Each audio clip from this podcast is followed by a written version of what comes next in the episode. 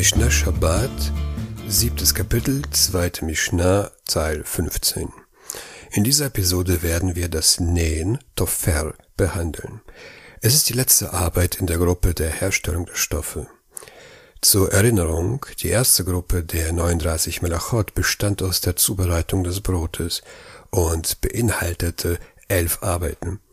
Die zweite Gruppe, die unsrige, beinhaltet, handelt von der Herstellung der Stoffe und beinhaltet 13 Arbeiten. Kürzlich lernten wir über die Arbeit des Webens und vielleicht fragen sich einige, was der Unterschied zwischen Nähen und Weben sei. Beim Weben entsteht ein Stoff, er wird erzeugt. Beim Nähen werden zwei bereits vorhandene Stoffe verbunden. So wurde Mischkan die gewobenen Zelttücher zusammen genäht. Es gibt auch einen praktischen Unterschied. Beim Weben sind nur solche Arbeiten verboten, die mit dem Weben zu tun haben. Beim Nähen gibt es viel mehr Feinheiten und mehr Nebenarbeiten. Wir behandeln gleich zwei Arbeiten, das Nähen Tofer und das Aufreißen Korea. Wer zwei Stiche so näht, dass die Stiche dauerhaft sind, verstößt gegen das Torah-Verbot des Nähens. Wenn die Stiche nur vorübergehend halten, verstößt er gegen ein rabbinisches Verbot. Ebenso darf man einen Faden, der sich zu lösen beginnt, nicht fester ziehen.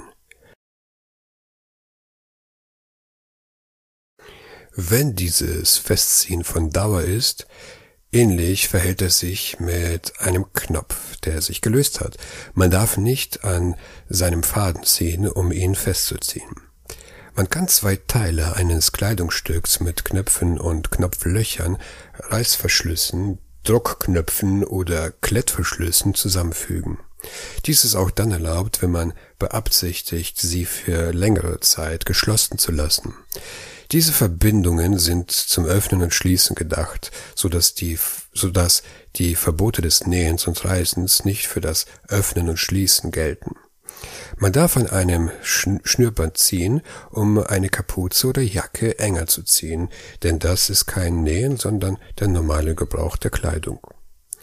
Man darf zwei Teile eines Kleidungsstücks mit einer Sicherheitsnadel verbinden, da dies nicht dem Nähen ähnelt.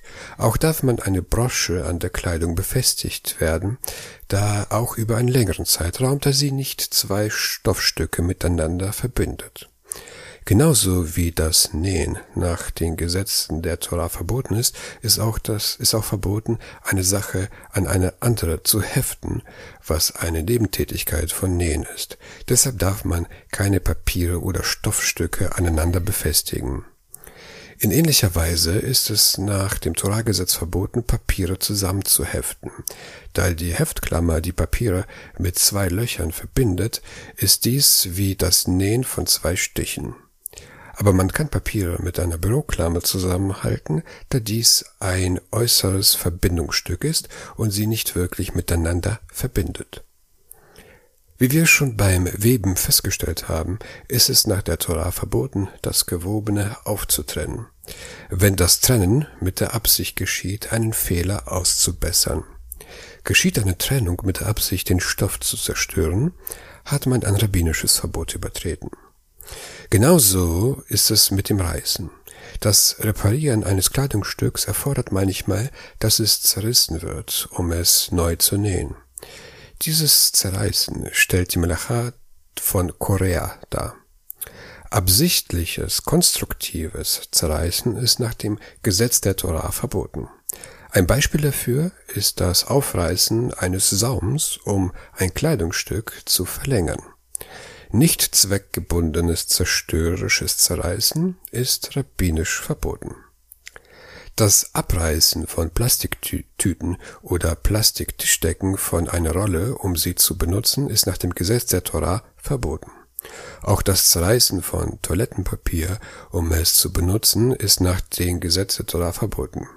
Das Zerreißen von Toilettenpapier mit einem Shinui, das mit einer Änderung, zum Beispiel mit dem Ellbogen, ist eine rabbinische Übertretung. In einer Zeit der Not, zum Beispiel um eine schwere Peinlichkeit zu vermeiden, erlauben die Weisen die Übertretung ihrer Verordnungen. Daher darf jemand, der sich in einer Situation befindet, in der er sich nicht abwischen kann, ohne das Toilettenpapier zu zerreißen, dieses zerreißen, um seine Würde zu wahren. Er sollte dies mit einem Chinouille tun, zum Beispiel indem er seine Ellbogen benutzt, um das Papier von der Rolle zu ziehen. Er sollte darauf achten, dass er nicht an den Ritzen entlang reißt. So wie das Anheften von Papieren oder Stoffstücken eine Nebentätigkeit, eine Nebenarbeit von Nähen ist, ist das Trennen dieser angehefteten Gegenstände eine Nebenarbeit von Reißen. Daher darf man Seiten, die zusammengeheftet wurden, nicht trennen. Ebenso wenig darf man eine Seite aus einem Schreibblock herausreißen. Man darf aber eine Tüte mit Lebensmitteln aufreißen, so wie man eine Orange schälen darf, um sie zu essen. Der Grund dafür ist, dass das Aufreißen oder Schälen nicht um der Tüte oder der Schale willen geschieht, sondern um zu essen, was darin ist. Wenn man es nicht geschafft hat, die Etikette des Herstellers von einem neuen Kleidungsstück vor dem Schabbat zu entfernen, darf man den Plastikfaden, der es mit dem Kleidungsstück verbindet, am Schabbat durchschneiden. Die Etikette ist nur lose mit dem Kleidungsstück verbunden und gilt daher nicht als mit ihr vernäht. Was ist mit Windeln? Da Windeln in der Regel mit Klettbändern äh, befestigt werden, die mehrfach geöffnet und geschlossen werden können, ist das Befestigen vergleichbar mit einem Auf- und Zuknöpfen von Knöpfen, was erlaubt ist. Wundpflaster können bei Bedarf verwendet werden, denn etwas auf den Körper zu kleben gilt nicht als Nähen. Bei Bedarf kann ein Klebeverband auch dazu verwendet werden, einen Stoffverband zu fixieren, da dieser nur für eine kurze Zeitspanne gedacht ist. Man kann Klebezetteln verwenden, um eine Stelle im Buch zu markieren. Da sie wieder angebracht werden können und dafür gedacht sind, dutzende Male verwendet zu werden, ist ihre Verwendung vergleichbar mit dem Anbringen und Lösen von Knöpfen oder Klettverschlüssen, bei denen Toffer und Korea keine Rolle spielen. Soweit zum Nähen und Reißen. Damit ist diese Gruppe abgeschlossen und wir gehen über zur nächsten Gruppe von der Lederverarbeitung und dem Schreiben. Fortsetzung folgt.